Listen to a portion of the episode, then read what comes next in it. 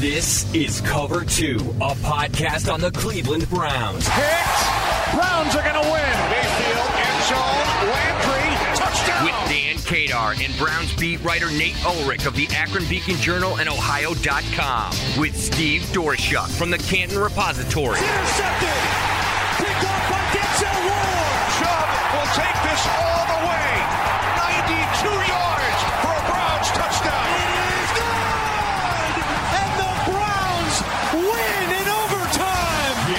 Browns fans. Now, Cover Two, a podcast on the Cleveland Browns. Hi, everybody.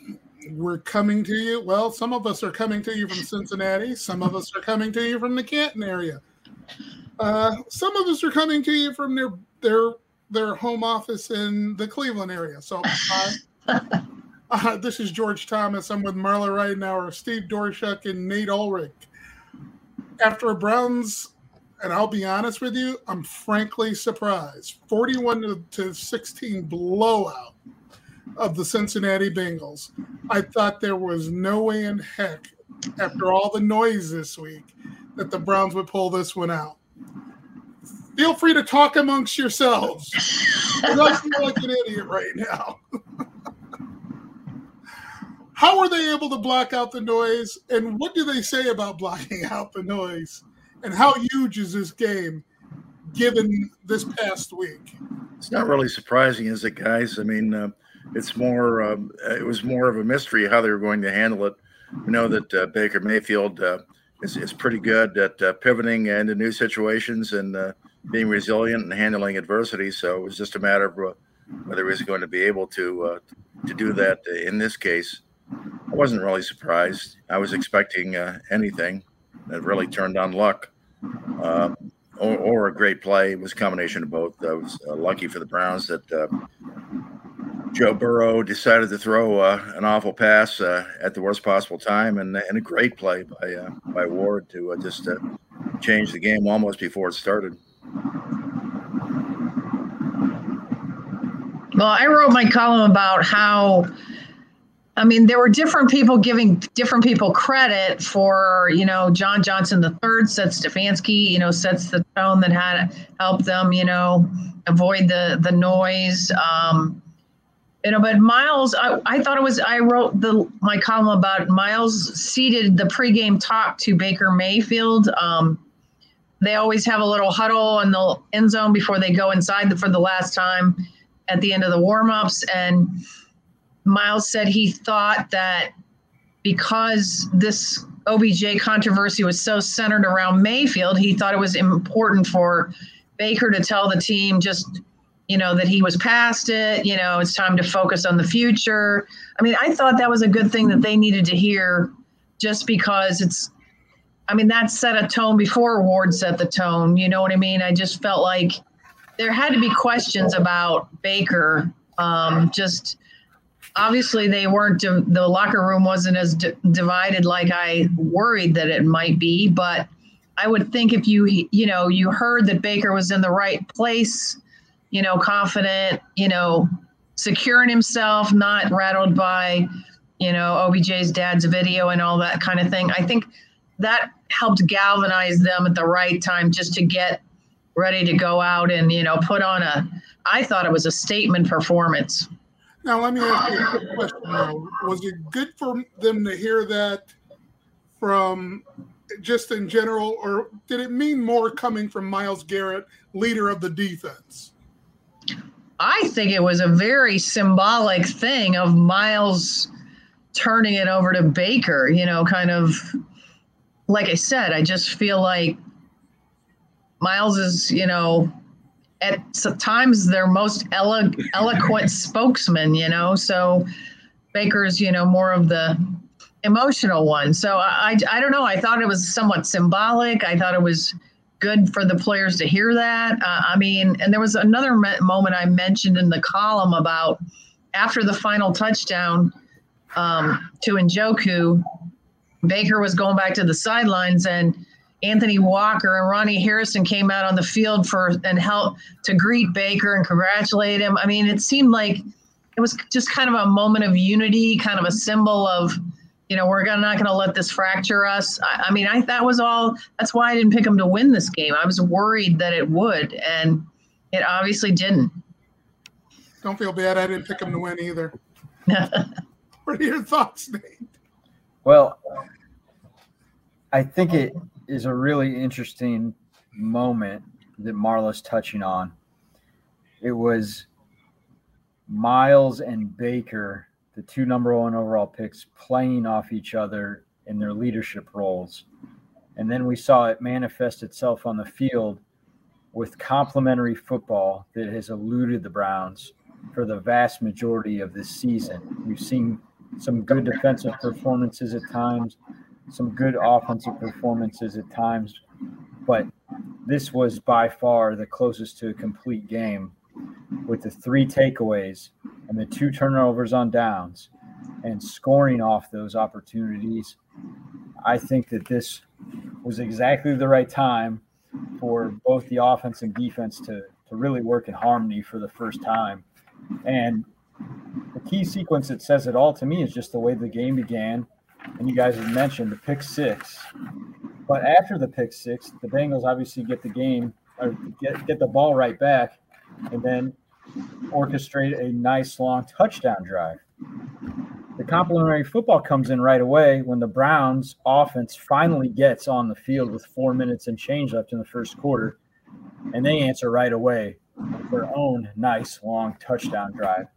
So I just thought that it is interesting how before the game, Myles and Baker played off each other, and then their respective units did so throughout the game. And that was really why this was a dominant win. Five sacks, three takeaways. I think they got points off all the takeaways. By the way, real, real quick question: Does anybody here? Because I don't remember Brodney Pool.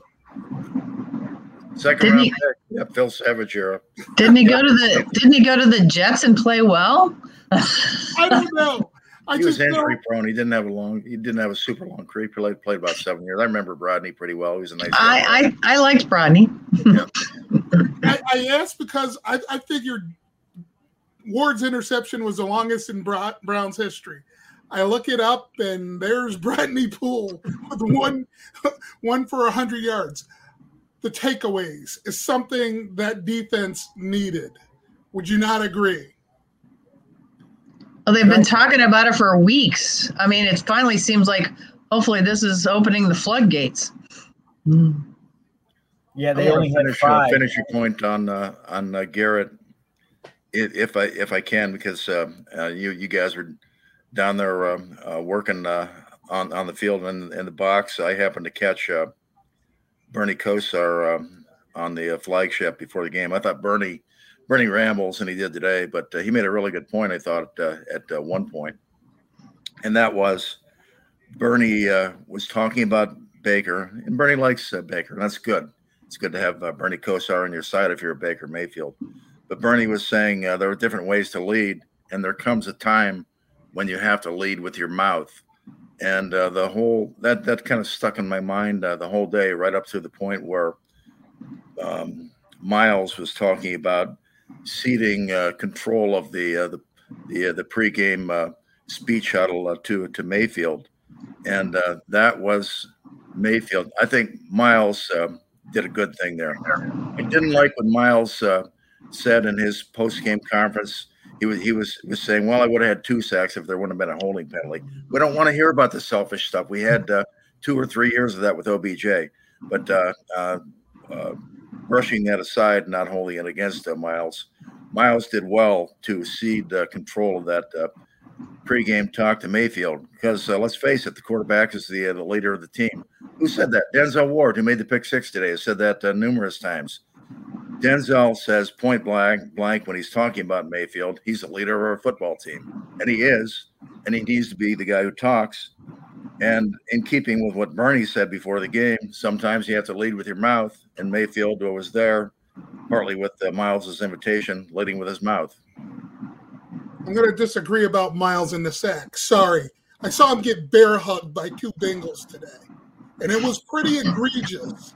It was pretty egregious. So if he if he complains about that, I don't care if it looks selfish. The league needs to deal with it. Something needs to be said. And I would say that about any defensive end who's held as much as he is. Period.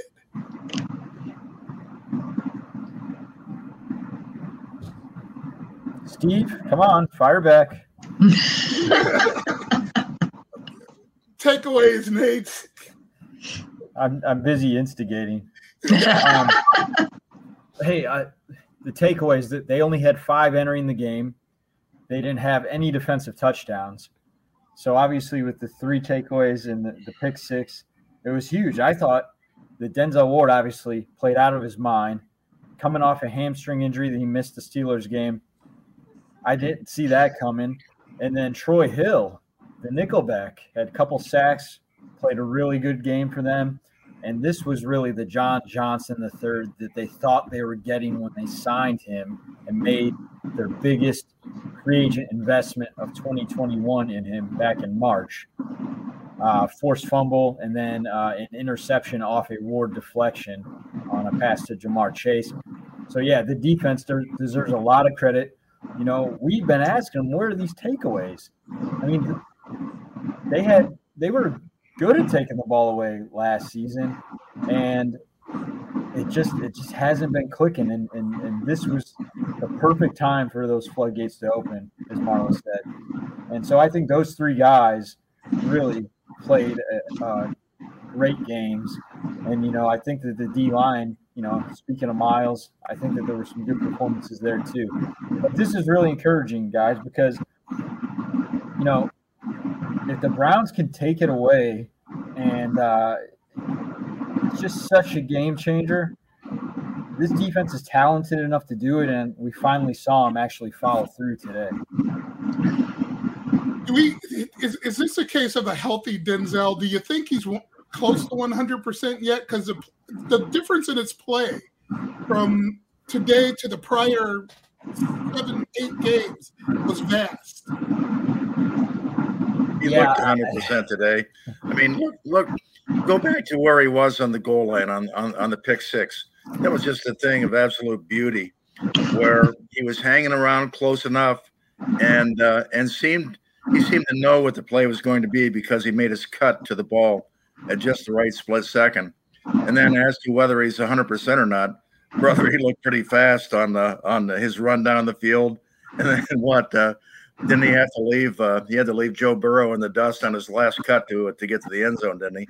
But that looked like uh, if if that was uh, ninety uh, percent, I'll take ninety percent of Denzel Ward over uh, ninety percent of the quarter cornerbacks in the league. Yeah, and you know, I think he's been under fire this season. You know, it really has not been a season uh, in which he's been living up to the expectations. I mean, this is this is a big season for him in the way it is for Baker Mayfield. They both had fifth year options exercised. They're both playing for that uh, big contract extension, and he's dealt with some injuries. Um, so I thought this was a really big turning point and a much needed one for, for Denzel Ward. And hopefully he can bring some of it together because see the difference he can make I mean, he is a game changer when he's playing at a high level. So you have to give credit to all the cornerbacks too. AJ Green made a couple plays. Uh, Greg Newsome was playing out of his mind today, without a doubt. The, the, the, defensive back play was stellar. I think Troy Hill had two sacks, or is it three? Credit for two. I saw two point five listed somewhere. They took one away three okay. quarterback hits. So yeah, he, he had a nice game. How's that? That AJ Green thing, George, I, that's one of the most bizarre things I've ever seen. Denzel runs off the field, loses his shoe, runs off with his shoe in his hand, and motions for Green, you got to take over for me. And on the next play, you know, he gets a what was it, a pick? I mean, fumble recovery. Yeah, fumble recovery. I mean, it was just like that all happened in a matter of seconds, and the guy gets immediately into the game and is in on a takeaway. I mean, it was just incredible. So that was that was that you, you had to get the feeling this was their day when that kind of stuff was happening. There's not many times where Marla and I are sitting next to each other, turn and just look at each other in disbelief. But we did that. Um, something else that people have picked on in recent week: the lack lack of big plays. This was a big play game. Period. You, the Browns didn't have a lot of. I don't know if offensive flow is the the right term, but their their scoring came on big plays, and that was something that's been missing so far. One that stands out, George, on the big big play tack uh, was a um, was a fodder for Tony Romo, and I thought this was a really interesting observation. Whether you like uh, Tony Romo or not, I think most Browns fans don't. They think uh, he's a Browns antagonist. Where Marla, I think this is your buddy, isn't it? Nantz. Nantz is a, a, a guy with a lot of Cleveland connections, and he has a real affinity for the area, and that shows up in the way he talks about the Browns. He knows things about the Browns. Uh, I, I, think the Browns tell him, and his, uh, his in-laws tell him as well. But um, but the, the big play I'm talking about is the long pass to DP, DPJ, and where Romo came into play on this was to say that that play probably doesn't happen. Well, it doesn't happen if uh, if OBJ is still on the team. No, there there's different play calling. Uh, OBJ's out there on a route somewhere, but uh, it was Romo's way of saying the Browns are better off without OBJ. And, and, and, and he was really complimentary, obviously. How could you not be about uh, what a great play that was uh, to DP and that was a great moment of complementary football again, where the Browns get a turnover on downs. Defense holds up, makes a stop, and then they call the shot play there, uh, play action. And I had my eyes on Mayfield. He got hit pretty good and was on his back with that ball in the air. And Peoples Jones made, you know, a great play burning the corner and hauling it in. And just like Denzel Ward, Peoples Jones had a huge game coming off injury. He sat out the past two games with a groin injury. So they had guys fighting to get their way back and really playing well. And I think it, it's just encouraging for the Browns the way they responded to all the drama, the way they, you know, stuck together when it w- would have been really easy for them to fall apart and the way they had guys battling back, fighting to come back from injuries, and having big performances. I mean, that's a selfless, selfless thing to do when the headlines last week were dominated by selfishness. So I think that this was a galvanizing event for the Browns. Of course, they've got to keep it going. But with their response, I think it says a lot about Kevin Stefanski and his ability to kind of keep things glued together, and of course the guys in the locker room. Well, gee, I was just going to ask if it was a, a, galvanizing event, so thanks. Appreciate that. yeah, what did Stefanski say after the game? He made up galvanization or something? Yeah, yeah something like that. See, guys can ungalvanize in a hurry, though, and I I liked one of the points Stefanski made after the game. Uh, in uh, that particular. And uh, I think Kevin said going into the game that the Browns were desperate for a victory. When he was asked about the New England game, the Patriots are going all right right now. I think they're on a four and one run, and they're five and four, the same as the Browns. So what looked like uh, an an easy game relative to New England before the season now looks like a game in which the Browns will probably be in, in an underdog. But uh, Kevin said that uh, going to New England, the Browns are just as desperate to win, and it is a little bit of desperation because if you fall to five and five, you already have as many losses as you had in the entire 2020 regular season. I think that word desperation is going to be flung around for the rest of the season. That's true. Yeah, but I, I but I do think I mean, I'm with you guys that this doesn't, you know, this doesn't show that the, you know, it's all roses from here on out. But I really do think this defense needed this kind of a confidence booster for the whole unit. I mean, they've been so frustrated by the lack of takeaways and just, you know, they're not supporting their offense and you know, except for, you know, a couple couple games. I I just feel like this is going to help them, you know, I think I just feel like they needed an example of complementary football to to draw from or something. I just I don't know. I, I think this is going to help carry them forward. I mean, there are no guarantees, obviously, um, especially when you're going up against the genius. And OBJ might be,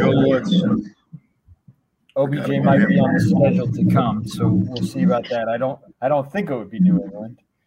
Um, if Tom Brady were there, I'm sure he would be driving himself there right now. I think he ends up in Vegas, but you know, we'll we'll see.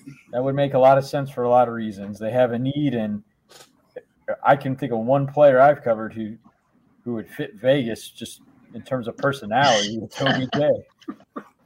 Before we, I, I did want to throw out the, the name Joe Woods. I said game ball for Joe Woods. I think they might have given him one, uh, or uh, unofficially or officially. I think somebody handed him a ball after the, after the game. But uh, to me, that's going to be a real fascinating matchup uh, in New England. Uh, a veteran uh, offensive coordinator, Josh McDaniels, against a, a guy who's starting to emerge, certainly emerge today as a defensive coordinator, Joe Woods. So to me, that's one of the fun matchups to, to watch going into the, the next game. All right, guys. The next game is New England, and I don't I don't know what to make of how anybody feels about Bill Belichick anymore. So we won't worry about it. Um, until next week, I'm George Thomas with Steve Doerschuk, Nate Ulrich, and Marla Ridenour. They're on to New England, I think. Me, I'm going to bed. You guys have a good night. Good night.